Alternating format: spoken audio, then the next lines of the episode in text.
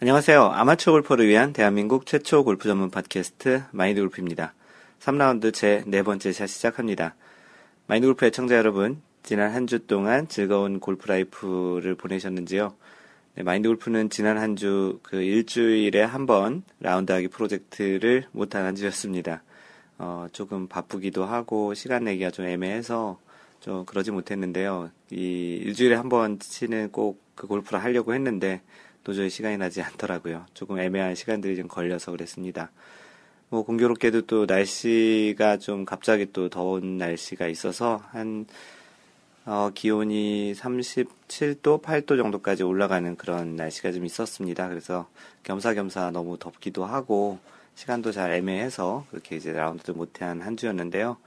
요즘 한국은 오늘 이 팟캐스트 녹음하는 후반부에도 이제 얘기 드리겠지만 굉장히 라운드를 이제 많이 하는 시즌이 온 것 같습니다. 필드에서 이제 라이프 베스트, 라벨을 한 그런 기록들이 좀 올라오는 거 보니까 정말 그 날씨가 좀 좋은 것 같고요. 그 지난주에 이제 그, 그 한국에서 라운드 모임이 있었습니다.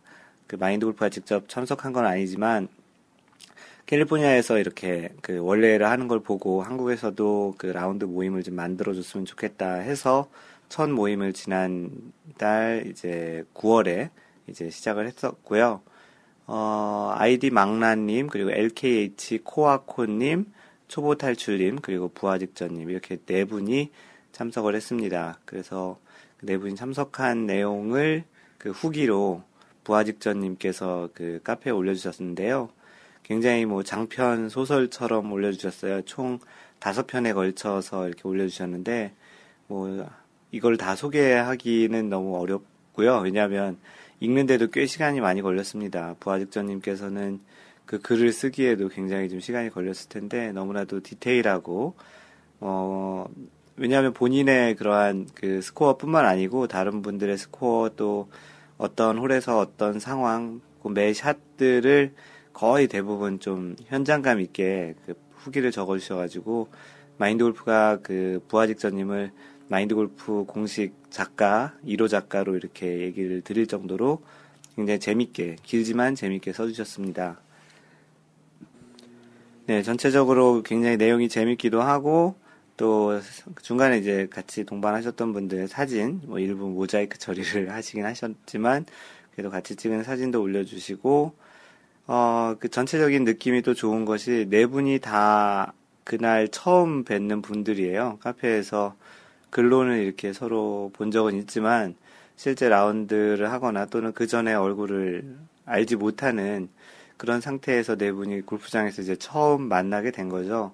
그래서 그렇게 만나서 치었음에도 불구하고 굉장히 분위기 좋게 쳤습니다.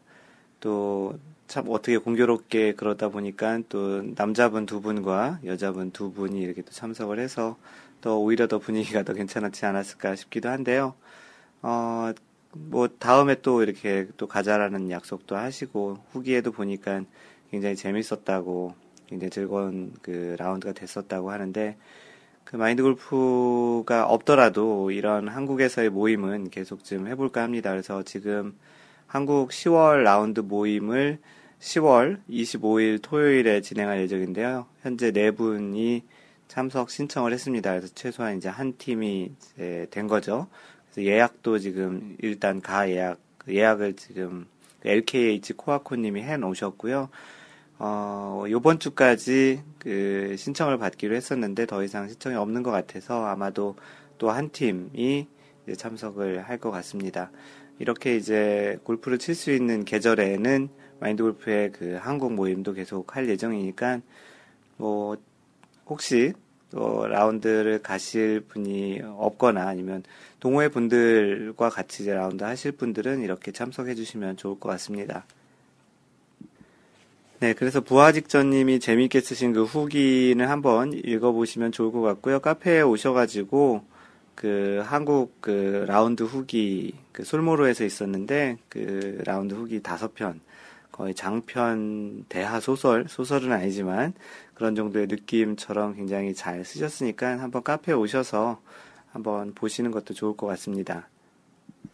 네, 그리고 시월 현재 라운드 예약을 하신 것은 어, 서닝포인트 씨씨를 예약을 하셨네요. 엘케이에이치 코아코님이 하셨고 한 시 삼십사 분 티타임으로 잡아놓으셨네요. 참고삼아 알려드리고요. 마인드골프도 시월 그 캘리포니아 월례를 진행을 합니다. 캘리포니아 월례는 현재 예정된 날짜가 시월 십팔 일 토요일이고요. 그래서 혹시 캘리포니아 근처 또 마인드골프가 살고 있는 얼바인 근처에 살고 계시는 분들은 그 참석 신청을 해주시면 좋을 것 같습니다. 그 아직까지 뭐 이 근처에 계신데 활동 안 하신 분들이 있는데 현재 지금 참석 예정자가 네 분이시네요. 여기도 현재 한 팀 정도는 만들어졌고요. 참고삼아 그 공지사항으로 알려드립니다. 네, 그 골프계 소식을 전해드리겠습니다. 지난주에는 피지에이 대회는 없었고요. 예, 이미 많이 알고 계시겠지만 마인드골프가 녹음할 시점이 조금 늦어져서 많이들 알고 계시, 계셨겠지만 라이더컵이 있었던 한 주였습니다. 결과적으로 유, 유럽이 유럽연합이 십육 대 십육 점 오 대 십일 점 오 그래서 한 오 포인트 차이로 이제 우승을 하게 됐고요. 이 대회는 총 이십팔 경기, 그 포볼 여덟 경기, 포섬 여덟 경기, 그리고 개인전 열두 경기 에서 총 이십팔 경기, 이십팔 포인트 중에 그, 전년, 전 대회 우승자가 계속 그, 우승을 하게 된, 우승을 하고 있는 우승, 아니, 그러니까 전년도, 전대회, 말이 꼬이네요. 전대회 우승자가 그, 만약에 동점이면 우승컵을 계속 유지하기 때문에 도전하는 쪽에서는 십사 점 오 포인트를 그, 획득을 해야 우승을 할 수 있었는데, 미국이 그래서 요번에 우승을 하려면 십사 점 오 포인트가 되어야 했는데, 이번에 십일 점 오 포인트 밖에 얻지 못했습니다. 그래서 유럽이 세 번 연속, 세 대회, 세 대회 연속 라이더컵을 유지하게 되었었고요. 참고로 이천십사 년, 올해가 이천십사 년에 했으니까 이 년 단위로 하기 때문에 이천십육 년 대회는 미국에서 이제 다시 열리게 되는데 미국에서 과연 라이더컵을 가져올 수 있을지가 궁금해지네요. 그 세계 랭킹은 크게 변동이 없었던 한 주였습니다. 대회가 없었기 때문에 현재 일 위는 그 아홉 주, 구 주, 구 주 연속 그 로리 맥길로이 십일 점 육팔 포인트고요. 이 위 아담 스캇은 어 이 점 육육 포인트 차이. 그러니까 지난주 대비해서 좀 더 더 또 늘어났네요. 그 로리 맥길로이의 일 위가 계속 공고히 돼가고 있는데 지속적으로 좀 격차가 벌어지고 있습니다. 어, 또 타이거 우즈는 계속 하락을 해서 또 한 계단 하락을 한 십육 위로 떨어져 있습니다. 어, 지금, 그, 피지에이가 다음 주부터 이제 이천십사, 십오 시즌을 시작합니다. 이번 주까지가 이제 쉬어가는 주고요. 그리고 또 이천십사, 십오지만 이천십사 시즌에는 또 그렇게 선수들이 또 많이 참석을 하진 않은 편입니다. 그래서 이천십오 시즌이 시작되면 본격적으로 참석을 참여, 그 골프 대회에 참여를 하는데, 일단은 그래도 뭐 페덱스 컵 포인트 같은 경우는 매 대회마다 동일하게 포인트 지급이 되기 때문에 그 이 시즌 초반에 우승을 하는 선수는 조금 더 유리하게 그 시즌을 시작할 수 있기도 한데요. 다음 주 시월 구 일 목요일부터 프라이즈 닷컴 오픈을 시작해서 이 시작으로 피지에이 대회의 그 이천십사, 십오 시즌을 시작하게 됩니다. 예, 엘피지에이 대회는 지난주에 어, 피지에이와 같이 대회가 없었고요. 현재 세계 랭킹을 잠깐 보면 뭐 대회가 없었기 때문에 순위 변동도 거의 없습니다. 누적 포인트에 의해서 변동된 사람이 있는데 그 선수가 그 김인경 선수네요. 어, 이십사 위에서 두 계단 상승해서 이십이 위에 랭크되어 있습니다. 세계 랭킹 일 위는 여전히 스테이시 루이스이고요. 그 이 위 박인비와는 영 점 삼육 포인트 차이입니다. 지난주에 영 점 오삼 포인트였는데 좀 격차가 좀, 좀 줄어들었죠. 어, 박인비가 다시 세계 랭킹 일 위를 복귀했으면 좋겠는데 이번 주에 지금 엘피지에이에서는 어, 라인우드 엘피지에이 클래식이 중국에서 열리고 있습니다. 이 중국 쪽으로 이제 엘피지에이 투어 아시아 쪽으로 넘어왔는데요. 한 육 주 정도 아시아 쪽에서 엘피지에이 투어가 그 나라를 이렇게 돌아가면서 그 중에는 이제 우리나라도 있죠. 케이비 하나은행 엘피지에이 대회가 있는데 그렇게 이제 아시아권에서 엘피지에이 대회를 한 여섯 개 정도를 하게 되어 있습니다. 어, 이 그런 근데 이제 스테이시 루이스가 현재 지금 엘피지에이 그 라인우드 클래식에서 지금 일 위를 하고 있어서 박인비와의 격차가 좀 더 더 벌어지지 않을까 걱정이 좀 되기도 한데요. 박인비 선수 또 이제 다른 한국 선수도 잘해서 이번 대회에서 또 좋은 그 결과가 있었으면 좋겠습니다. 네, 다음은 골프계 소식 중에 그 기사 중에서 좀 여러분들이 관심이 있거나 또는 마인드 골프가 관심 있게 보는 그런 그 기사 하나를 그 선택을 해서 소개하는 골프 업계 소식, 어, 그 기사를 소개하는 순서인데요. 이번 주에는 한 최근에 그 스티브 윌리엄스, 그 타이거 우즈의 캐디였었고, 현재는 그 아담스 캇의 캐디였었는데, 그것도 이제 최근에 이제 그만두기로 했죠.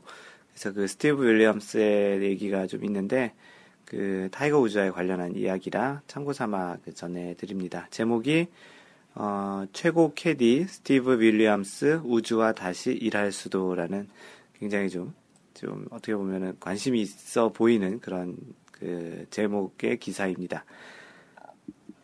예, 뉴시스의 그 표주연 기자가 쓴 내용이고요.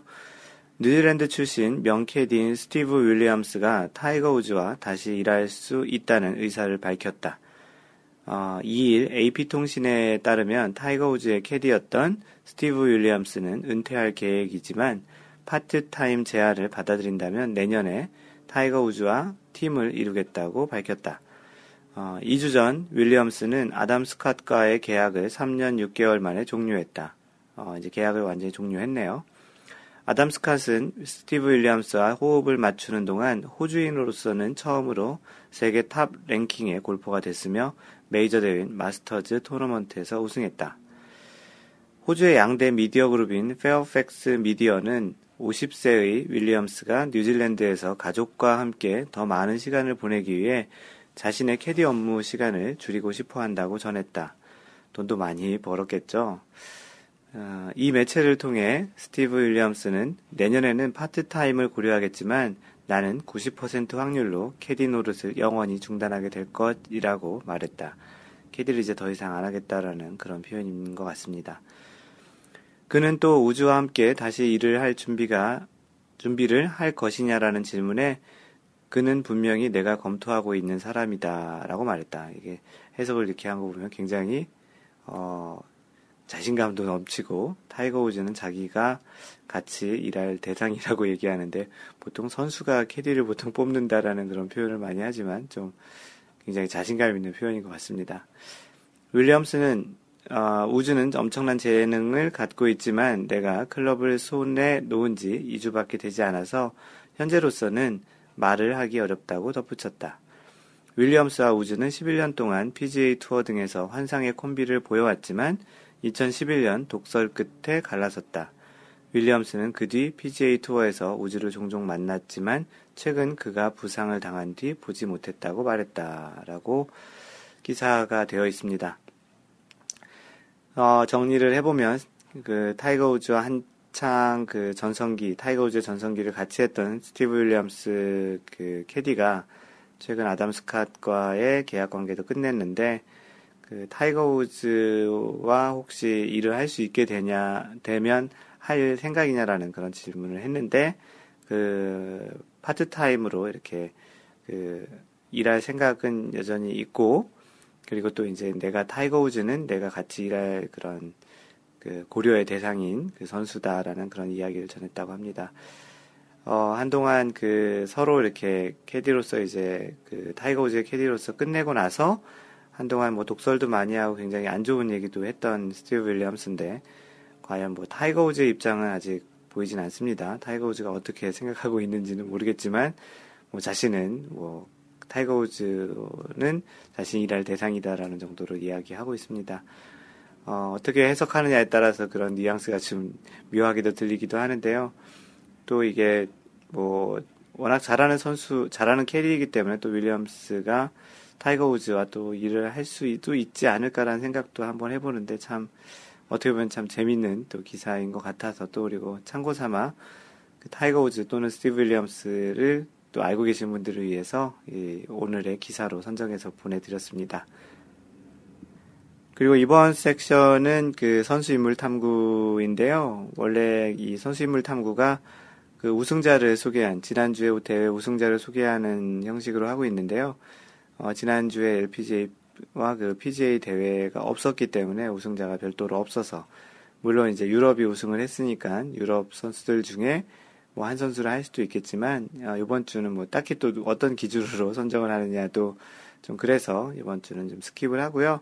마인드 골프도 이제 이천십사 십오 시즌을 위해서 잠시 쉬어가는 그런 형태로 이번 주 인물 탐구는 스킵을 하도록 하겠습니다. 다음 주 선수 인물 탐구에 그 지금 열리고 있는 엘피지에이의 그 대회에서 한국 선수가 우승을 해서 한국 선수를 소개하는 것도 참 좋을 것 같고요. 다음 주에는 아마도 엘피지에이 이번 대회 라인로드 클래식에서 우승한 선수가 다음 주 선수 인물 탐구에서 소개되지 않을까 싶습니다. 네, 지난주 삼 라운드 세 번째 샷, 골프 슬럼프에 빠지셨나요의 녹음을 하고 나서 들으신 분 중에 그 피드백을 주신 분이 계십니다. 그 잭 천팔백육십오님, 슬럼프, 지난주가 이제 슬럼프에 빠지셨나요라는 주제였기 때문에 그렇게 얘기하신 것 같아요. 슬럼프, 말만 들어도 가슴이 장조림처럼 졸여지는 것 같은 이 느낌은 뭐죠? 라고 해주셨습니다. 어, 잭 천팔백육십오님, 슬럼프에 좀 빠지셨나 본데요. 그런 느낌이 좀 느껴지시나 봅니다. 네, 주구장창님은 허미정 선수 키가 백칠십육인데 백육십칠로 읽으신 듯 해주셨습니다. 지난주에 선수인물 탐구에 허미정 선수를 소개를 했는데, 마인드 골프가 키를 조사를 잘못한 것 같습니다. 단위 환산을 좀 잘못한 것 같고요. 그 실제 조사한 거에 보면 오 피트 칠 인치라고 나와 있는데 그걸 다시 환산해 봤더니 백칠십 센티미터네요. 거꾸로 읽은 건 아니고요. 마인드 골프가 조사를 잘못하고 단위 환산 단위 환산을 잘못했습니다. 그래서 허미정은 백칠십 센티미터이고요. 여자 키 백칠십 센티미터라든지 좀 커 보였던 것 같기도 한데 마인드 골프가 어, 잘못 전해 드렸습니다. 그래서 허미정 선수는 정확히는 백칠십 점 이 센티미터인가 그런데요. 백칠십 센티미터의 키를 갖고 있습니다. 주구장창님 알려주셔서 고맙습니다. 네, 다음은 카페에 인사를 올리신 분 소개하겠습니다. 어, 아이디가 충모님이시고요. 충모. 가입 인사드립니다. 유튜브 동영상에서 우연히 봤는데 동영상 시청 중에서 어, 생각하게 하는 강의는 처음이네요. 라고 하셨습니다. 즐거운 마음으로 잘 보고 있습니다. 그 동영상 아마도 Y 골프 얘기하시는 것 같은데, Y 골프는 골프의 스윙 원리에 대한 이야기를 하기 때문에 아마도 좀 생각하게 되신 것 같은데요. 그 원리라고 얘기해서 뭐 굉장히 어렵거나 그런 건 아니고 최대한 좀 쉽게 설명을 하려고 하는데 그 이 그 내용이 뭐 생각을 하게 한다는 게 어렵다라는 표현보다도 어 골프 스윙도 그냥 연습을 그냥 하는 것보다는 생각을 하면서 좀 더 어떠한 그 느낌과 또 어떠한 그 원리가 있으니 어떻게 하는 게 좋겠다라는 그런 생각을 해보게 된다라는 뜻인 것 같습니다. 마인드 골프의 그 Y 골프, 유튜브에서 Y 골프, 마인드 골프의 Y 골프 또는 유튜브에서 마인드 골프라고 쳐도 좀 나올 텐데요. 그 내용을 좀 보시면 그 어떻게 자신이 지금 스윙을 하는 게 좋을지 또는 현재 자신이 어떻게 하고 있는데 그게 원리적으로는 어떨지에 대해서 마인드 골프가 그런 생각하는 화두를 던지는 그런 강의입니다. 정답이 있다고 생각하지 않고 각자 어떻게 하는 것이 좀 더 효율적인 스윙을 할 수 있느냐에 대한 이야기를 그 강의를 통해서 같이 생각해보고 해보자라는 그런 취지였고요. 충모님이 그렇게 그 동영상을 보다가 그래서 생각을 좀 많이 하게 됐다고 하셨던 것 같습니다. 그래서 또 마인드 골프가 뭘 그리 생각하셨냐고 질문을 드렸더니 뭐 간만에 수학, 수학 수업 듣는지 알았다고 그렇게 생각, 얘기를 해주셨습니다. 충, 충모님 카페 오신 거 환영하고요. 그 유튜브 동영상도 지속적으로 좀 많이 들어주시고 피드백도 많이 주시면 좋겠습니다. 네, 다음은 아이잭. 아이잭님은 미국의 텍사스 쪽에 살고 계시는 분이신데요. 그 그립을, 아니, 그립이, 어, 그렇죠. 그립을, 그 클럽을 또 다 닦아서 이렇게 올려, 말리고 있는 사진을 올려주셨습니다.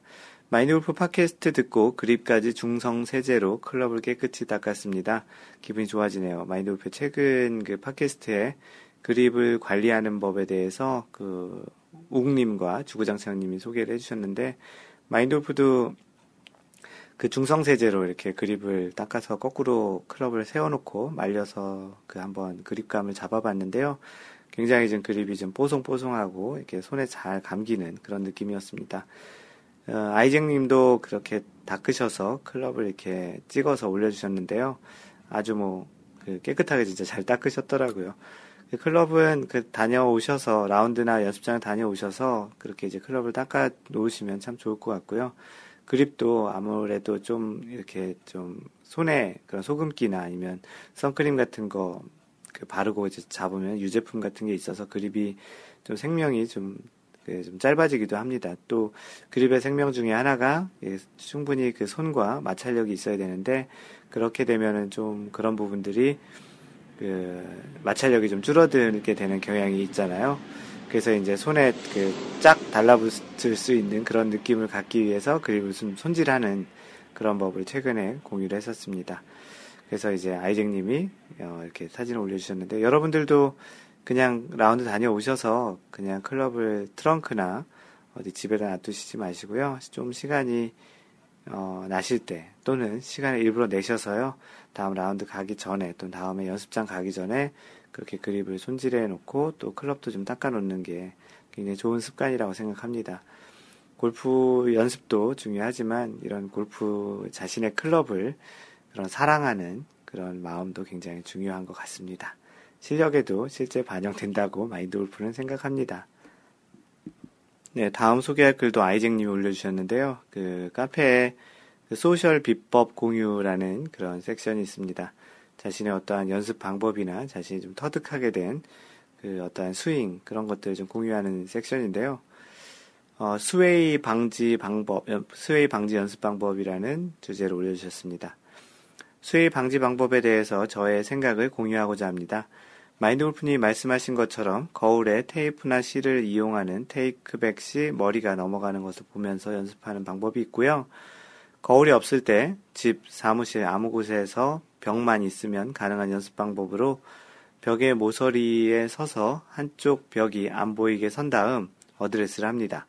이 상태에서 테이크백을 하면서 안 보이던 벽면을 보게 된다면 스웨이를 하는 것이고 여전히 테이크백 상태에서 벽면이 일직선, 일직선상으로 보이지 않는다면 스웨이가 없다고 할 수 있다고 생각합니다.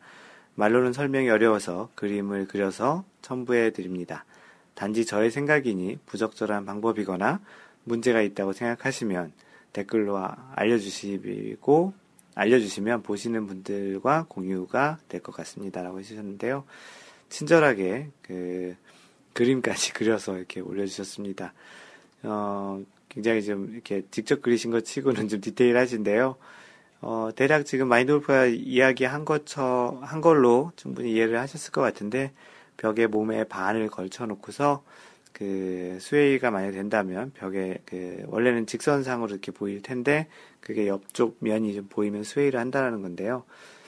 기본적으로 이렇게 사람이 이렇게, 그, 스윙을 하다 보면, 그 스웨이를 안 할 수는 없습니다. 거의 안 할 수는 없고요. 단지, 그, 아이잭님이 이야기한 그런 측면으로 보면, 그 옆쪽에 보이는 벽면이 최대한 좀 적게 보이면 적게 보일수록 좋다라는 측면을 보시면 좋을 것 같고요.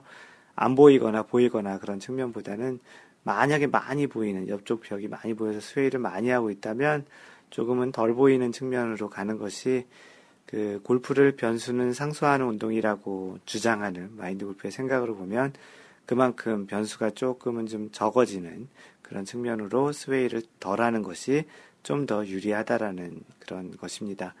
꼭 안 보이게 된다라고 그렇게 해서 지금 많이 보이는 분이 안 보여야 된다라고 해서 그렇게 억지로 하다 보면 스윙이 좀 더 이상해지거나 경직되거나 어색해질 수 있으니까 지금 자신이 하는 스웨이의 정도보다 조금은 더 줄일 수 있으면 좋지 않을까라는 생각이고요.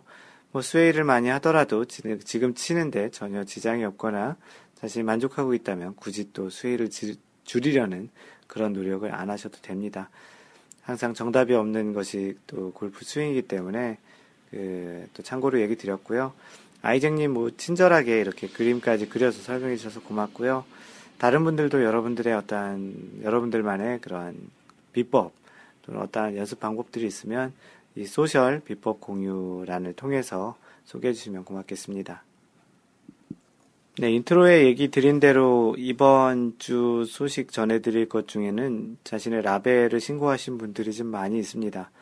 그래서 그 아무래도 이제 계절이 그 골프를 치기에 좋아서 그런지 또 이제 한 일 년 동안 연습한 것이 이제 결실을 맺어서 가을에 날씨도 좋고 환경도 좋을 때 라벨을 하는 것인지 모르겠는데요. 네, 다섯 개 정도의 라벨을 이제 소개를 하겠습니다. 아이디 홍도님, 홍도님도 미국의 캘리포니아에 살고 계시는데요. 필드 라벨 신고라고 해주셨습니다. 이 주 만에 다시 신고하게 되네요.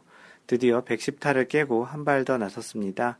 백육 타, 파칠십이에서 서른네 개 오바를 치셨고요. 화이트티가 육천오백 야드를 넘는 코스라 남자티 중에서 제일 짧은 골드티 육천백칠십삼 야드에서 쳤습니다. 어, 그 잠깐 얘기를 드리면 티를 선택하는 기준은 자신의 스코어와 관련 선택할 수도 있고요. 자신의 드라이빙 디스턴스, 드라이버의 그 비거리로 그 선택하는 경우가 있는데 대체적으로 그냥 스코어로 보면 지금 백육 타, 백십 타 이상 치는 분은 육천오백 야드는 좀 긴 것 같고요. 그 육천백칠십삼 야드 정도가 맞는 것 같습니다. 한 구십 타대 정도 치신, 구십 타대 초반 정도 치시면 육천 한 이삼백이 적절한 것 같고, 한 팔십 타대 돼야 육천오백, 그리고 칠십 타대 정도 치시면 육천칠백 정도가 적당한 거리라고 생각을 합니다. 그래서 지금 홍도님께서는 육천백칠십삼 야드 정도에 치셨고요. 골드티도 다른 골프장 화이트티보다 살짝 긴 코스라 걱정을 했습니다. 이런 심리적 영향인지 첫 홀 티샷 무너져서 겨우 온그린 했더니 그린이 말도 안 되게 빨라서 어떻게 첫 홀을 지나갔는지 모르게 지나갔습니다. 첫 홀을 망쳤으니 두 번째 홀은 제가 세 번째이자 마지막 티샷이니 아, 세 명이 치셨나 보네요. 숨도 좀 고르고 물 한 모금 마시면서 마음을 돌렸습니다. 다행히도 이번 홀이 파쓰리 홀이라 드라이버 대신 티샷을 오 번 하이브리드로 슬쩍 쳤습니다. 육 번으로 잘못 기록이 되어 있네요. 라고 하셨고요. 웨지로 투온, 투펫, 보기, 다음 홀 또 보기, 연속 보기를 하고 나니 신이 나기 시작했습니다. 마인드골프님 팟캐스트 중에 말씀하신 대로 빠른 그린이 좋다라는 게 이런 거구나 하는 생각이 들기도 시작했습니다. 퍼터가 공을 닿을 때는 아 닿을 때를 느끼고 이렇게 휘겠구나 하는 생각하는 대로 굴러가니 오히려 재밌더라고요. 이번엔 운이 좋아서 타수를 많이 줄였지만 언제 다시 라벨 신고를 하게 될지는 모르겠네요. 저한테는 이날이 그분 오신 날이거든요. 라고 그 글을 올려주셨고요. 그 아래는 이제 그 홍도님께서 관리하고 있는 그 골프 그 스코어 관리 앱, 그 골프샷으로 그 스코어를 올려주셨는데요. 뭐 페어웨이 안착률은 실수로 백 퍼센트로 입력을 해놓으셨네요. 실수를 하셨다고 써주셨고요. 그, 네 번이나 팔을 했는데, 지아이아를 한 번 했고, 스크램블링을 세 번 했네요. 그, 스코어에 비해 스크램블링 확률이 굉장히 그 높은 건데요. 팔을 네 개씩이나 한 것도 참 대단하십니다. 네, 글 마지막에 앞으로 타수를 줄이는 것보다 모두 더블 보기를 하더라도 안정적인 라운드를 했으면 하는 바람입니다. 지금 타수가 백육 타를 기록을 해주셨는데요. 백육 타 하면은 백팔 타가 더블 보기 플레이어니까 그 안정적으로 모든 홀을 더블 보기해서 그 업앤다운이 없는 그런 라운드를 하는 게 좀 더 정신 건강에도 좋기 때문에 그런 이야기 해주셨는데요. 그 파 네 개, 보기 네 개, 더블 보기 네 개, 트리플 세 개, 망가진 홀 세 홀 뭐 이렇게 써주셨는데 맞습니다. 그 업앤다운이 심한 것은 스코어에도 안 좋지만 그 골프 전체의 마인드 골프 또 마인드 컨트롤하기에도 좋지 않아서 좀 좋지 않은 것 같고요. 가급적이면 안정적인 마인드골프 언제 얘기했던 스코어 밴드의 그런 그 폭을 줄이는 그런 라운드를 하는 게 장기적으로 좋을 것 같습니다. 어, 홍도님 필드 라벨 하신 거 축하드리고요. 아마도 조만간 걱정을 하실 텐데 조만간 다시 또 한번 라벨을 했다고 글이 올라오는 것을 보리라 마인드골프는 생각합니다. 다음은 스윙어님, 스윙어님도 캘리포니아에 살고 계시죠? 그, 이제, 글을 잘 쓰시지 않으신 분인데, 오랜만에 그 라운드 후기를 올려주셨습니다. 안녕하세요. 처음으로 라운드 후기라는 걸 남겨보네요. 네, 맞죠? 어, 사진이 없어서 아쉽지만, 스윙어, 그리고 스윙레이디, 이 두 분이 부부인데요. 카페에서 두 분 다 활동하고 계십니다. 구월 이십팔 일 일요일, 모레노밸리 렌치 골프코스를 다녀왔습니다. 어, 여기 캘리포니아에 있는 골프장인데요. 아주 핫한 딜 두 명 총 가격 오십 불. 어, 그리고 두 명이서 이십칠 홀 도는 딜. 이십칠 홀을 두 명이서 오십 불에 치고 왔다라는 자랑의 이야기입니다. 이쪽 캘리포니아에는 이런 두 명이 이렇게 쳐서 그 가격을 싸게 칠 수 있는 그런 딜을 파는 그런 웹사이트에 있는데요. 그 마인드 골프가 그 팜스프링의 피지에이 웨스트 간 것도 그런 딜을 이용해서 잘 다녀온 겁니다. 참고로 언더파 닷컴이고요. u-n-d-e-r 언더파 닷컴이고요. 거기에 그런 딜이 있으니까 이쪽 캘리포니아 쪽에 살고 계신 분들은 이용하시면 좋을 것 같습니다. 골프 입문 일 년 차일 때 한 번 가본 곳이라 다시 한번 도전해 봤습니다. 날씨가 생각보다 덥지 않아서 아주 좋았고요. 아홉 홀짜리, 나인 홀짜리 세 코스, 레이크, 마운틴 밸리. 이름 중에 레이크, 마운틴 밸리, 뭐 크릭, 어, 뭐 히든, 뭐 리지, 뭐 이런 거 들어간 그런 리버, 뭐 이런 거 들어간 골프장 어려운데 아마도 어려운 골프장인 것 같은데요. 아직 마인드 골프는 가보진 못했었습니다. 그렇게 나인 홀짜리 세 코스로 이루어진 코스입니다. 스윙 레이디가 힘들어하지 않을까 걱정했는데 저보다 체력이 좋네요. 코스에 대해 짧게 말하면 페어웨이는 잘 되어 있지만 러프에 들어가면 백 퍼센트 못 찾고요. 그린은 패치가 많더군요. 예, 좋은 골프장의 특징이 페어웨이와 러프가 명확히 구분이 되어 있습니다. 예, 지금 스윙어님이 이야기한 걸 들어보면 이 골프장도 좋은 곳인 것 같은데요. 그리고 피지에이 웨스트처럼 높낮이가 매우 큽니다. 네, 이게 약간 지금 소위 얘기하는 포대 그린인 것 같은데요. 아니면은 뭐 그 위아래로 오르락 내리락 하는 그런 홀들이 많은 것 같다는 이야기인 것 같고요. 어, 시그너처 홀인 산 정상에서 옆에 산 정상 그린에 올려야 하는 파쓰리 홀. 어, 돌산 정상에서 나름 운치가 있었답니다. 사진도 올려줬으면 참 좋았을 텐데. 그리고 좋은 건 컵라면을 공짜로 준다는 것. 어, 혹시 한국 사람이 골프장 주인일지도 모르겠다는 생각이 갑자기 드는데요. 바꿔 말하면 어, 한 사람당 이십오 불씩 해서 이십칠 홀 돌고 라면 공짜로 먹고 기분이 아주 좋았습니다. 이 팟캐스트를 듣고 계시는 한국에 계신 분들에게는 굉장히 염장인 그런 자랑을 하고 있는 그런 맨션인데요. 딱 한 번은 가볼만 하겠지만 돌고 나면 왜 그 가격인지 알겠다라고 생각을 할 만한 어, 컨디션이 좋지 않았나 보네요. 아무튼 저희는 매우 재미있는 하루를 보내고 왔습니다. 나중에 기회되면 또 올리겠습니다. 사진도 같이 올렸으면 좋겠는데 아마도 골프장 자체는 좋은 것 같은데 그 골프장을 관리하는 게 잘 안 돼서 코스 컨디션이 좋지 않았나 봅니다. 그 잘 됐을 때는 아마도 조경이나 그런 주변의 광경들이 되게 멋있었을 골프장 같은데요. 마인드 골프도 이제 겨울이 되면 좀 비가 오면 좀 코스가 좋아지지 않을까요? 마인드 골프는 이제 돌아오는 겨울에 한번 그 모레노밸리를 한번 가보도록 한번 계획을 짜봐야 되겠네요. 그 스윙언니 오랜만에 그리고 거의 처음이신 것 같은데 글 올려주셔서 고맙고요. 어, 조만간 아 원래 원래 올리시, 오시려다가 못 오신다고 했으니까 다음번 원래 정도에 뵐 수 있겠네요. 하여튼 고요, 고맙습니다. 글 올려주셔서.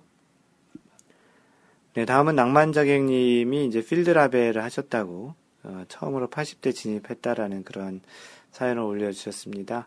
네, 굉장히 축하하고요. 이제 빠른 시간 내에 팔십 타대를 처음 치신 것 같은데, 네, 사연을 소개하겠습니다. 어쩌면 직딩 골프의 대부분일 수도 있는 배짱이파 일원 낭만자객입니다. 어, 골프 입문, 어, 천구백, 아니, 천구백이래, 이천십삼 년 팔월 일일 스크린으로 이제 처음 입문하셨다고 하는데요. 그 후 일 년 얼마 전에 이제 여덟 번째 필드 라운드를 다녀왔습니다. 최근 여덟 번째 라운드 후기인데요. 그, 썬 원 씨씨, 그래서 썬 코스, 힐 코스, 그래서 이제 여섯 시 이십구 분 티타임으로 이제 치셨다고 써주셨습니다. 이제 좀 이제 후기와 같은 그런 내용인데요. 갑작스레 그 업체, 갑이라고 하네요. 지금 을 입장이신가 봅니다. 갑작스레 그 갑의 담당자로부터 땜빵 요청을 받고 별 준비 없이 새벽 티업을 하게 되었습니다. 새벽 티업은 처음이라 두 시간 자고 세 시 삼십 분에 일어나 새벽길을 뚫고 도착한 골프장에는 주차장 불도 안 켜져 있었습니다. 어, 도착을 다섯 시 삼십오 분에 했네요. 티타임이 여섯 시 이십구 분이었으니까 한 시간 전에 했는데 요즘 다섯 시 반이면 아주 깜깜하죠. 굉장히 아무래도 뭐 갑이 부르는데 늦으면 안 되잖아요. 헉, 제가 첫 손님, 캐디 받아주는 사람도 없이, 이거 어쩌지? 당황. 여섯 시 삼십 분 티업인데, 어, 그, 정작 나를 초대한 분은 전날 음주로 연락 두절, 결국 빵꾸냈음. 와, 이거 대박입니다. 초대하신 분이 술 많이 먹고 안 오셨다고 하네요. 그나마 안면 있던 거래처 팀장 한 명과 처음 보는 분과 세 명이서 티업을 하셨다고 합니다. 어, 그래서 사진을 좀 많이 보내, 그 찍어주셔서 올려주셨는데요. 그 새벽에 깜깜한 부분부터 점점점 환해지는 사진을 그 올려주셨습니다. 또 구름이 껴서 참 골프치기 좋은 날이었음에 분명하다고 또 올려주셨고요. 그, 구름이 약간 껴서 이렇게 좀, 약간 조금은 좀 흐린 날이 골프치기에는 굉장히 좋죠. 해가 너무 찌는 것보다도 그렇고, 사진을 찍기에도 사진도 되게 잘 나옵니다. 어, 서로 서먹하여 간만에 내기 없이 그냥 명랑 골프로 고고 하셨다고 하시면서, 나름 접대라고 제가 준비한 막걸리로 목을 축이면서 즐거운 라운드를 하셨다고 합니다. 어, 역시 전, 술이 들어가야 하나, 아, 저는 술이 들어가야 하나 봅니다. 아연이 좀 맞는가 싶더니 드디어 생애 첫 정규 코스 버디를 기록했습니다. 굉장히 많은 기록을 했네요. 파사 우드로 티샷한 게 한 이백 미터 거리에 있는 벙커에 이쁘게 안착, 칠 번 아이언으로 친 게 운이 좋아서 중간 해저드를 멋진 탄도로 넘어가고 그린에 가보니 핀 옆 일 미터에 딱 붙어 있더군요. 저 정규 코스 첫 버디를 기록했습니다. 스코어 카드 올려주셨는데요. 어, 후반에도 막걸리 마셔가며 스코어 생각 안하고 대충 쳤더니 허걱 팔십구 타, 깨백도 아니고 구십 대를 깨버렸습니다. 가장 큰 요인은 드라이버를 덜 잡은 것에 있었습니다. 드라이버 여전히 슬라이스로 안되겠다. 좀 좁은 곳은 우드나 유틸로 치자고 맘먹고 티샷했더니 동반자들의 드라이버 거리랑 거의 차이가 없었습니다. 이백 미터 내외라고. 그, 골프 친지 일 년밖에 안 됐는데, 드라이버, 어, 우드하고 하이브리드로 이백 미터 치시면 굉장하시네요. 생각해보니 드라이버는 한 육, 일곱 번 정도 잡은 것 같네요. 그렇다고 질러파를 포기한 것도 아닙니다. 어, 잘 맞은 드라이버는 이백오십에서 이백육십 미터 내리막이라고 하셨고요. 아직 초보다 보니 티샷이 안 맞으면 전체적인 경기가 다 재미없어져서 티샷의 페어웨이 안착만을 목표로 했습니다. 해저드 빠져서 쓰리퍼팅으로 어, 트리플 한 거 빼고는 전체적으로 잘 맞은 것 같다고 하셨으면서, 어, 그, 딱 이분의 지금 그 골프를 어떻게 쳐서 지금 여기까지 왔나를 잠깐 자신 있게 썼는데요. 어, 딱히 연습장을 다니거나 밤에 빈 스윙을 하지는 못하지만 매일 자기 전에 골프 방송 보고 주 이 회 이상은 스크린 게임을 합니다. 주중 일 회, 주말 일 회. 소위 피땀 흘리는 고행의 연습은 하진 않지만 이미지 트레이닝은 정말 매일매일 하는 편입니다. 필드 골프를 지향하는 많은 분들, 가끔 보면 스크린 골프를 무시하는 분들도 계신데 그러지 말아주세요 라고 해주셨고요. 같이 간 동반자가 구력이 좀 되시는 분으로 스크린은 절대 안 가시는 분인데 저 보시더니 앞으로 스크린 골프를 무시하지 말아야 되겠다고 하셨습니다. 어, 마인드 골프는 개인적으로 그 스크린 골프와 필드 골프가 많이 달라서 스크린 골프는 실제 연습용으로 좀 조금 쓰긴 하는데 자주 많이 쓰지는 않습니다. 그리고 미국에서는 실제 스크린 골프 할 일도 거의 없어서 그런 것 같기도 하고요. 그쵸, 스크린 골프가 또 실제 골프랑 뭐 약간 다르긴 하지만 뭐 완전히 뭐 다른 것은 아니죠. 어쨌거나 스윙도 하고 시뮬레이터가 그런 걸 표현을 하긴 하는데 뭐 사람마다 약간씩은 좀 다른 것 같고요. 뭐 일방적으로 뭐 스크린 골프 하는 사람 무시할 건 또 아닌 것 같습니다. 또 어떠한 이유에서든 뭐 경제적인 이유든 시간적인 이유든 뭐 다양한 이유로 인해서 자주 못 나가시는 분들 같은 경우 스크린 골프라도 하는 게 당연히 중요하고요. 어떠한 즐기고 배우는 방식의 차이다, 차이일 뿐이지 어떤 게 맞고 어떤 거 틀린 건 아시, 아니기 때문에. 그리고 이 낭만장님께서는 뭐 이런 자신만의 어떤 연습 방법들을 터득하셔서 좋은 그런 길을 잘 가고 있는 것 같습니다. 그리고 마지막 피에스로 모든 스코어를 다 계산했지만 멀리건을 두 개 쓰셨다고 하셨는데요. 엄밀히 따지면 팔십 대는 아니네요. 그래도 한번 우겨보랍니다. 라고 해주셨습니다. 그래서 팔십 대를 어찌됐든 뭐 캐디 스코어로 이제 멀리건 두 개를 뺀 거를 했지만 팔십 대 하신 거 축하하시, 축하드리고요. 첫 버디 한 것도 축하드립니다. 그리고 또 라베 한 것도 축하드립니다. 조만간 또 다른 팔십 대 스코어 올라오는 게 좀 있겠죠. 나머지 하객님 고맙습니다. 네, 다음은 찬수아빠님의 그 스코어 라운드 후기인데요. 간신히 팔십 대 턱걸이 했습니다. 라는 제목으로 올려주셨습니다. 경기도 이천 실크밸리 신생골프장으로 페어웨이가 넓어 공격적인 티샷을 무리 없이 받아줍니다. 참 재밌는 표현이고요. 포대그린이 많아 그린 공략이 관건이었습니다. 결과는 팔십구 타. 어, 방금 전에 소개한 그 낭만자객님과 똑같은 타수네요. 일주일 만에 라벨 경신입니다. 어, 요즘 진짜 이렇게 라벨을 하신 분들이 참 많네요. 그 찬수아빠님 라벨 축하하고요. 조만간 또다시 라벨로 받겠습니다. 네, 다음은 또 낭만자객님의 소식인데요. 이 필드라벨도 했는데 또 스크린 골프에서도 라벨을 하셨다고 요즘 물이 오르셨나 봅니다. 스크린 골프도 라벨 기록도 올리셨는데 어, 제목이 가을 라벨 계절 저 육십 대 진입하셨다고 스크린 라벨을 그 올려주셨습니다. 얼마 전 프리 프리 아 얼마 전 아 프리드라고 쓰셨는데 잘 오타인 것 같네요. 필드를 프리드라고 잘못 쓰셨는데요. 필드 팔십 대 라벨 자랑질 했었는데 방금 전에 마인드 골프가 소개했죠. 어제 스크린도 라벨 육 언더 쳤네요. 몽베르 남코스 티업 비전 프로모드 마이너스 육이라고 하셨습니다. 노 보기 플레이, 노 멀리건 플레이, 사이클링 버디 포함 뭐 세 번, 네 번 연속 버디. 뭐 실제 이걸 필드 쳤으면 진짜 대단한 건데요. 하여튼 뭐 대단한 기록인 것 같습니다. 어, 기존 투언더도 멀리건 사용한 거였었는데 요즘 제가 아무래도 골프 신내림 받은 듯 합니다. 역시 라벨의 동반자는 아침 열 시부터 먹은 낮술의 효능인 것 같습니다. 그 사진에 그 참이슬과 같이 이렇게 그 안주와 같이 이렇게 찍은 사진을 올려주셨는데요. 어, 전반보다 이제 후반에 그 버디가 엄청 나왔네요. 버디가 후반에 네 개, 전반에 두 개 나왔는데요. 대단합니다. 육십육 타 마이너스 육. 사실 마인드 골프가 최근에 한 그 필드 라벨의 스코어인데요. 육백육십육, 육이 세 개인 이 모습이 참 보기 좋더라고요. 여기서 또 다시 한번 보게 되는데요. 예, 다시 한번 축하드리고요. 진짜 그 낭만자객님은 이 가을이 굉장히 기분이 좋은 계절인 것 같습니다. 어, 또 라벨을 조만간 또 하겠죠. 현재 분위기상으로는. 하여튼 뭐 글 올려주셔서 고맙습니다. 낭만자객님.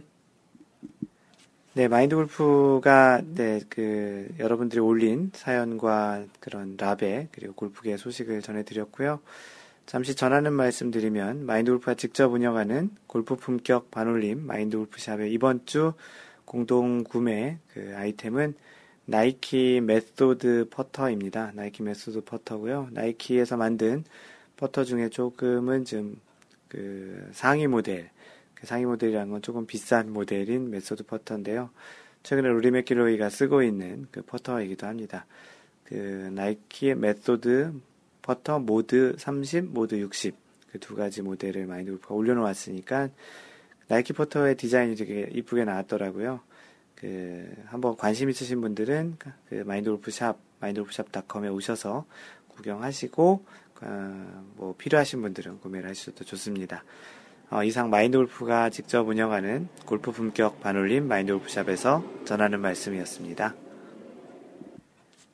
네, 마인드골프가 준비한 그 골프 이야기 이번 주에 드릴 내용은 골프 상식 중에 하나고요. 그 볼 마크와 그 그린을 문지르는 행위에 대한 그런 내용입니다. 그 마인드골프가 예전에 라운드를 같이 한 동반자 중에 그 골프를 치기 시작한 초기에 골프장을 가서 그 퍼팅그린에서 있었던 이야기를 했던 그런 내용인데요. 그 본인은 무지 굉장히 이게 창피하고 그 그런 안 좋은 기억이라고 하면서 들려준 이야기가 있었습니다. 그 내용이 이런데요. 그 라운드 하다가 그린에 올라갔는데 뭐 당연히 이제 마지막 그 각 홀의 마지막은 퍼팅그린에서 하잖아요. 그 라운드에서 이제 그린에 올라갔는데 그 사람들이 뭔가를 공 뒤에 놓고 공을 집어드는 것을 보았다고 합니다. 뭐 이렇게 얘기 드리면 다 아시겠죠. 볼 마킹을 하기 위해서 그 볼 마커를 놓고 공을 집었던 그 상황을 이제 본 것이죠. 이 동반자가 이제 그 예전에 이제 처음에 골프장에 가서 이제 뭔가를 하는 것 같은데 그게 정확히 뭔지 잘 몰랐던 거죠. 뭐 주변에 사람들이 얘기하는 것 같지도 않고 그냥 보니까 뭔가를 놓고 공을 짚고 하는 것을 이제 보았다고 합니다. 그게 무엇인지 모르겠지만 본인도 뭔가를 해야 하겠기에 그 해 뭔가를 해야 된다고 생각했는데 그게 이제 뭔가를 했죠. 근데 그게 다름이 아니라 가지고 있던 티 있잖아요. 티샷 할 때 그 쓰는 티를 깊숙이 눌러서 티의 머리만 보일 정도로 그 그린에 이제 티를 박아 놓았다고 합니다. 그리고 나서 퍼팅을 하기 위해 그 티를 다시 빼려고 하는데 잘 빠지지 않아서 굉장히 고생을 했다고 하는데요. 이 상상을 해보면 이게 어떻게 보면 웃긴 일인 것 같고도 좀 어떻게 보면 좀 안타까운 것 같기도 한데요. 그 티를 깊숙이 박아놓고 거의 이렇게 손톱도 잘 안 들어갈 정도로 박아놨으면 그 티를 빼기가 굉장히 힘들었을 텐데 그 굉장히 당황스러워했을 것 같기도 해요. 어떻게 보면 지금 당연히 마킹을 하는 거를 알고 계신 분들은 에이 설마라고 이야기하시겠지만 모르는 사람 입장에서는 그럴 수도 충분히 있다고 생각을 합니다. 뭐 골프를 쳐본 분들이 아마 웃을 수 있는 에피소드겠지만 말이죠. 어, 또 잘 모르고 그리고 또 초보에게 이해할 수 있는 부분도 있지만 뭐 골프의 원래 규정에 의하면 그런 행위는 규정에 좀 어긋나는 또 그 그린을 손상시키는 그런 행위입니다. 일반적으로 골프장에 가면 그 골프장에서 제공하는 볼마크, 뭐 동그랗게 생겨서 앞전같이 이렇게 꼽는 그런 것도 있기도 한데요. 티를 살짝 꼽아놓기도 하고 어떤 분들은 그, 그 그린을 보수하는 그린 리페어 툴로 이렇게 살짝 꼽아놓기도 하는데 가급적이면 그린을 손상하지 않는 것이 당연히 좋겠고요. 어, 일반적으로 뭐 동전이나 전통적인 그 볼 마커, 마인드 골프도 마인드 골프 로고가 들어간 볼 마커를 만들어서 이렇게 판매도 하고 또 나눠주기도 했었는데요. 그러한 형태의 자신만의 볼 마커를 갖고 있는 것이 중요합니다. 뭐 이분이야 뭐 볼 마킹이라는 것 자체가 왜 하는지 또 어떻게 하는지는 몰랐기 때문에 이런 실수를 하신 것 같은데요. 네, 그래서 골프에서 이런 에티켓을 알려주고 그 입문하시는 분들에게는 특히 이런 것들 스윙도 알려주고 뭐 레슨도 해주고 이렇게 봐주는 것도 좋지만 실제 골프장에서 골프를 어떻게 좀 이용을 하는지 또 각각의 어, 상황이나 장소에서 어떻게 하는지를 아는 것도 굉장히 중요합니다. 어, 실제 뭐 아는 사람은 당연하겠지만 모르는 사람 입장에서는 굉장히 당황스럽고 또는 이렇게 창피하고 때는 좀 황당하고 그럴 수도 있기 때문이죠. 골프 룰에 보면 십육 일 디 항에 보면 퍼팅 그린 면에 테스트하는 부분에 대한 것이 있습니다. 어, 정규 라운드 중 플레이어는 모든 퍼팅 그린 면에서 볼을 굴리거나 퍼팅 그린 면을 문지르거나 긁어서 그 퍼팅 그린 면을 테스트해서는 안 된다라고 합니다. 실제, 뭐, 그, 티 막, 티로 그 마킹을 하기 위해서 이렇게 넣는 것은 뭐, 퍼팅 그린을 그 테스트하는 건 아니시지만, 아니지만, 혹시나, 퍼팅 그린에서 가급적이면 그 공을 일부러 굴려보는 분도 있고, 저 멀리서 퍼팅 그린 테스트 하겠다고, 이렇게 공을 진짜 퍼팅 스트로크를 하시는 분도 있는데요. 이런 것들은 다 어떻게 보면 비겁한 거죠. 지금 불공평한 그런 것이기 때문에, 퍼팅 그린에서 퍼팅의 그린 면, 테스트해서 그린의 빠르기, 또 그 퍼팅 그린이 어떤 느낌이 있는지 이런 것들을 테스트하기 위해서 공을 굴리거나 또는 손을 문지르거나 또는 그린면을 이렇게 긁거나 이렇게 하는 것들은 금지되어 있습니다. 이걸로 인해서 만약에 하게 되면 이제 벌타를 받게 되죠. 사실 퍼팅 그린에서는 그린을 손상시키는 어떠한 행위도 허락되지 않습니다. 그린면을 문지르거나 공을 굴리거나 하는 행위들도 그린을 테스트하는 행위로 간주되고요. 뭐 또 벙커에서도 실제 스트로크, 스트로크 하기 전에 모래에 클럽을 대거나 연습 스윙으로 클럽이 모래를 그 쳐내는 그런 행위들도 일종의 퍼, 그 벙커의 그 상태를 테스트하는 그런 면으로도 볼 수 있죠. 물론 기본적으로는 벙커가 해저드의 일부이기 때문에 해저드에 클럽을 내려놓으면 안 되는 것 때문일 수도 있지만 실제 그렇게 어떠한 상태를 그 테스트하는 그런 측면에서도 그런 것은 허용이 되지 않습니다. 그 그린에 공을 올리게 되면 특별한 이유가 없는 한 그 그린을 손상시키지 않는 마커로 마크를 하는 그런 습관을 들이시는 게 좋을 것 같고요. 혹시 뭐 없으신 분들은 모자에 붙이거나 허리띠에 장착할 수 있는 그런 마커를 그 함 하나 장만하시거나 또는 뭐 그런 동전 같은 거를 갖고 다니시는 것도 좋을 것 같습니다. 그린은 사실은 골프장에서 굉장히 신성한 곳 중에 하나입니다. 그 골프 시상을 하는 곳도 최종적으로 십팔 번 홀 그린에서 이제 하게 되고요. 그 실제 그린이 전체 골프장 중에서 가장 좀 매끄럽고 잘 정리된 부분이기도 해서 그린을 걸어 다닐 때에도 그 스파이크가 이게 끌리거나 자칫 잘못해서 그 그린을 손상시키는 일이 없도록 조심해야 되는 곳이기도 합니다. 다른 사람이 이렇게 퍼팅을 할 때에도 영향을 줄 수도 있고요. 또 골프를 사랑하는 입장에서도 그런 그 그린을 손상하는 것, 그린이 왜냐하면 그렇게 예민하고 굉장히 섬세하기 때문에 그런 것들을 좀 조심하는 습관을 들이는 게 여러모로 좋습니다. 그리고 또 그러한 행동 자체가 어떤 사람들에게는 굉장히 좀 그런 걸 또 그 좀 심각하게 생각하고 그런 걸 소중하게 생각하는 사람 입장에서는 그렇게 이제 그린을 손상시키는 그런 퍼, 그 골퍼들을 이렇게 좋아하지 않을 수도 있거든요. 어찌됐든 골프를 좋아하는 사람 입장으로서 골프장에 대한 그런 배려, 골프장을 어떻게 잘 그 관리하고 잘 유지보수하고 잘 이용하는지에 대한 그런 측면에서도 퍼팅 그린은 잘 관리되는 것이 좋습니다. 그리고 또 약간 비겁한 거죠. 퍼팅 그린은 또 빠르기도 좀 다르기 때문에 그런 것을 어떠한 형태로 테스트해서 미리 안다는 것은 약간은 좀 불공평한 그런 행동이기 때문에 좋지 않습니다. 절대 뭐 공을 우연삼아 이렇게 굴려본다든지 그런 거 하지 마시고요. 되게 없어 보이거든요. 남들도 퍼팅할 때 저 한쪽 구석에서 막 안 보이겠지만 하고 이렇게 퍼팅 연습을 한다든지, 자신이 퍼팅을 했는데 안 들어갔는데 그걸 테스트하기 위해서 치는 건 괜찮지만 아직 홀아웃 하지 않는 사람이 있는데 그걸 또 자기가 먼저 안 들어갔다고 다시 한번 쳐본다든지 그런 것들은 하지 않는 것이 좋겠습니다. 그래서 오늘 마인드 골프가 준비한 그 내용은 볼마크를 하는 것, 볼마크를 어떻게 하는 것, 인지 그리고 또 그린 면을 테스트하는, 그린을 문지르거나 이렇게 공을 굴려보는 행위가 그 골프에서는 허용되지 않는다라는 그런 이야기를 전해드렸습니다. 네, 다음은 마인드 골프가 읽어주는 골프 룰북 시간이고요. 어, 지난주에 그 골프 게임에 대한 그 일반적인 내용을 전해드렸고요. 그 내용의 제이 조, 오늘은 매치 플레이에 대한 이야기를 전해드리겠습니다. 매치 플레이 이 일 총칙에 이렇게 되어 있습니다. 위원회가 따로 정한 경우를 제외하고 매치는 한 편이, 한쪽 그 팀이죠. 한 편이 다른 편에 대항하여 정규 라운드를 플레이하는 것으로 이루어진다. 매치 플레이 얘기 많이 들어보셨죠? 매치 플레이에서는 각 홀마다 승패를 결정한다. 규칙에 따로 정한 경우를 제외하고 더 적은 타수로 볼을 홀에 넣은 편이 그 홀의 승자가 된다.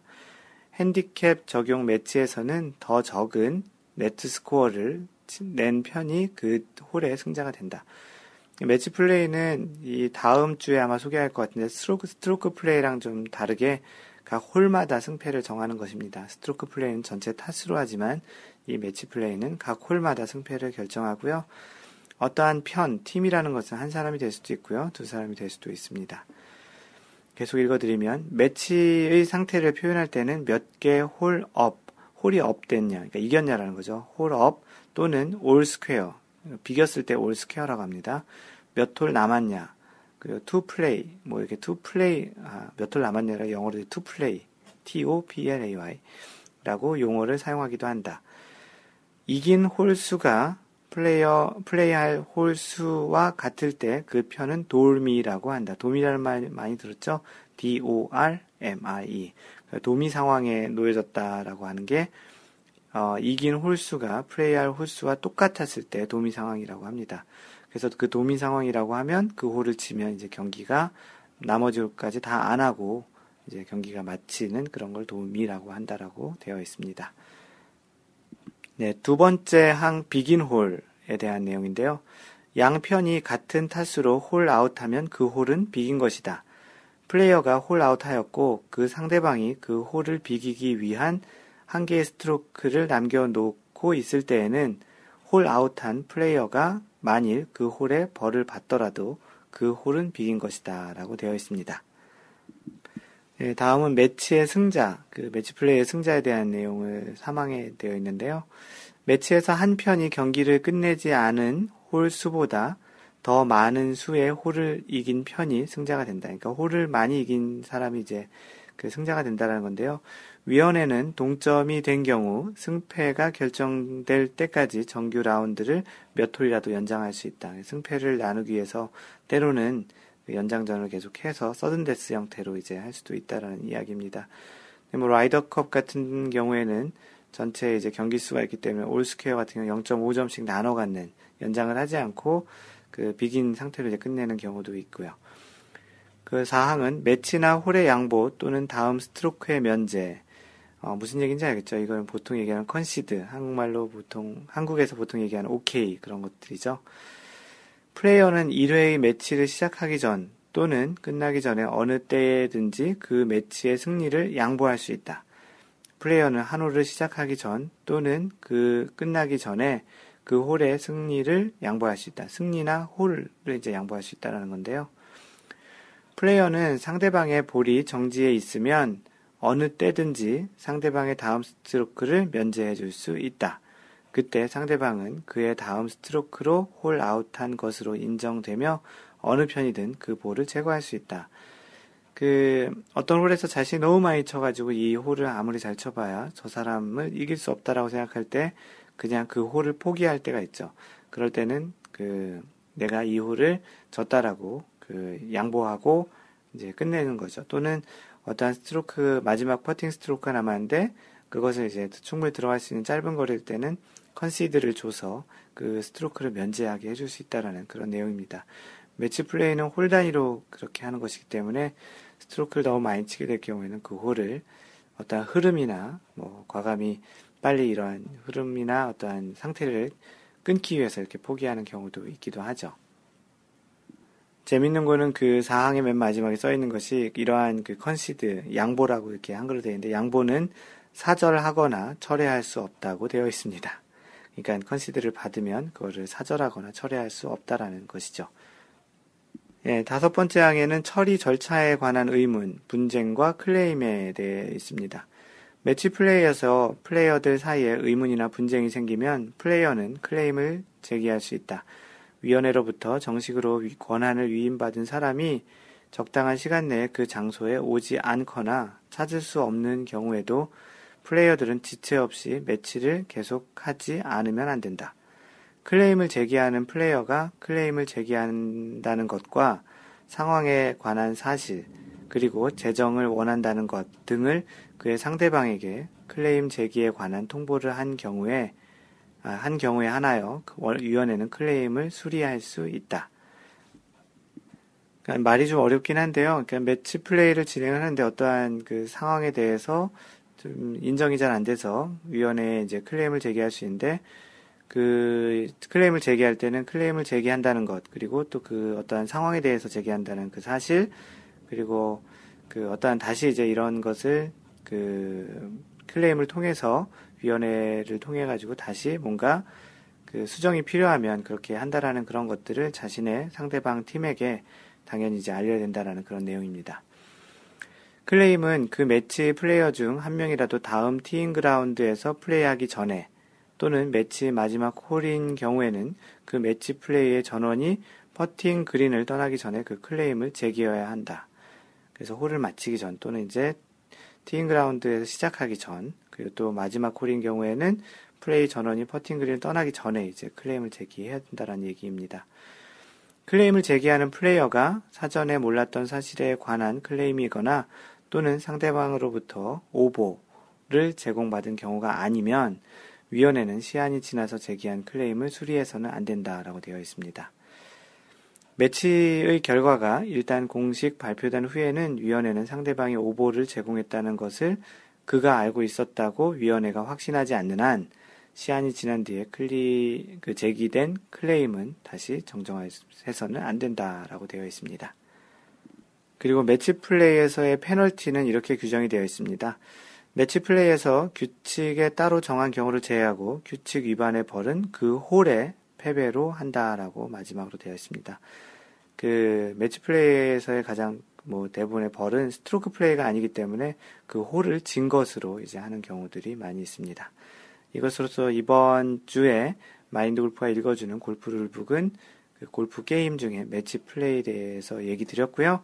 다음 주에 골프 룰북에 소개할 내용은 스트로크 플레이에 대한 이야기입니다. 마인드 골프의 블로그 또는 여태까지 좀 했던 팟캐스트에도 그 매치 플레이의 방식 그런 것들에 대한 좀 디테일한 설명들이 있으니까 그걸 참고하시고요. 마인드 골프의 룰북 읽어주기에는 가급적이면 룰북에 있는 내용들을 소개하고 간단히 좀 이해하기 안 돼, 이해하기 어려운 부분들은 이렇게 첨언으로 이렇게 설명하는 형태로 하니까 자세한 부분들이 궁금한 분들은 마인드 골프가 이미 방송한 팟캐스트 또는 블로그를 검색하시는 것도 좋겠습니다. 네, 마인드 골프의 블로그는 마인드골프 닷 넷에 오셔서 보시면 좋고요. 어, 페이스북은 페이스북 닷 컴 슬래시 마인드골프 또는 페이스북에서 마인드골프를 검색하시고요. 트위터는 앳 마인드골퍼 엠 아이 엔 디 지 오 엘 에프 이 알이고요. 어, 카페 이제 천육백 명의 회원이 넘었습니다. 마인드골프 카페라고 네이버에서 검색하셔도 좋고요. 카페 닷 네이버 닷 컴 슬래시 마인드골퍼입니다. 이메일로 연락하실 분은 멘토 엠 이 엔 티 오 알 앳 마인드골프 닷 넷이고요. 마인드골프가 직접 운영하는 골프 품격 반올림 마인드골프샵은 마인드골프샵 닷 컴입니다. 그리고 유튜브에서 마인드골프의 Y 골프 또는 마인드골프의 에티켓 골프를 동영상 강좌로 보실 분들은 유튜브에서 마인드골프라고 검색하시거나 유튜브 닷 컴 슬래시 마인드골퍼입니다. 항상 배려하는 골프 하세요. 이상 마인드골프였습니다. 다음번 삼 라운드 제 다섯 번째 샷에서 만나요. Don't worry, just play mind golf. Bye!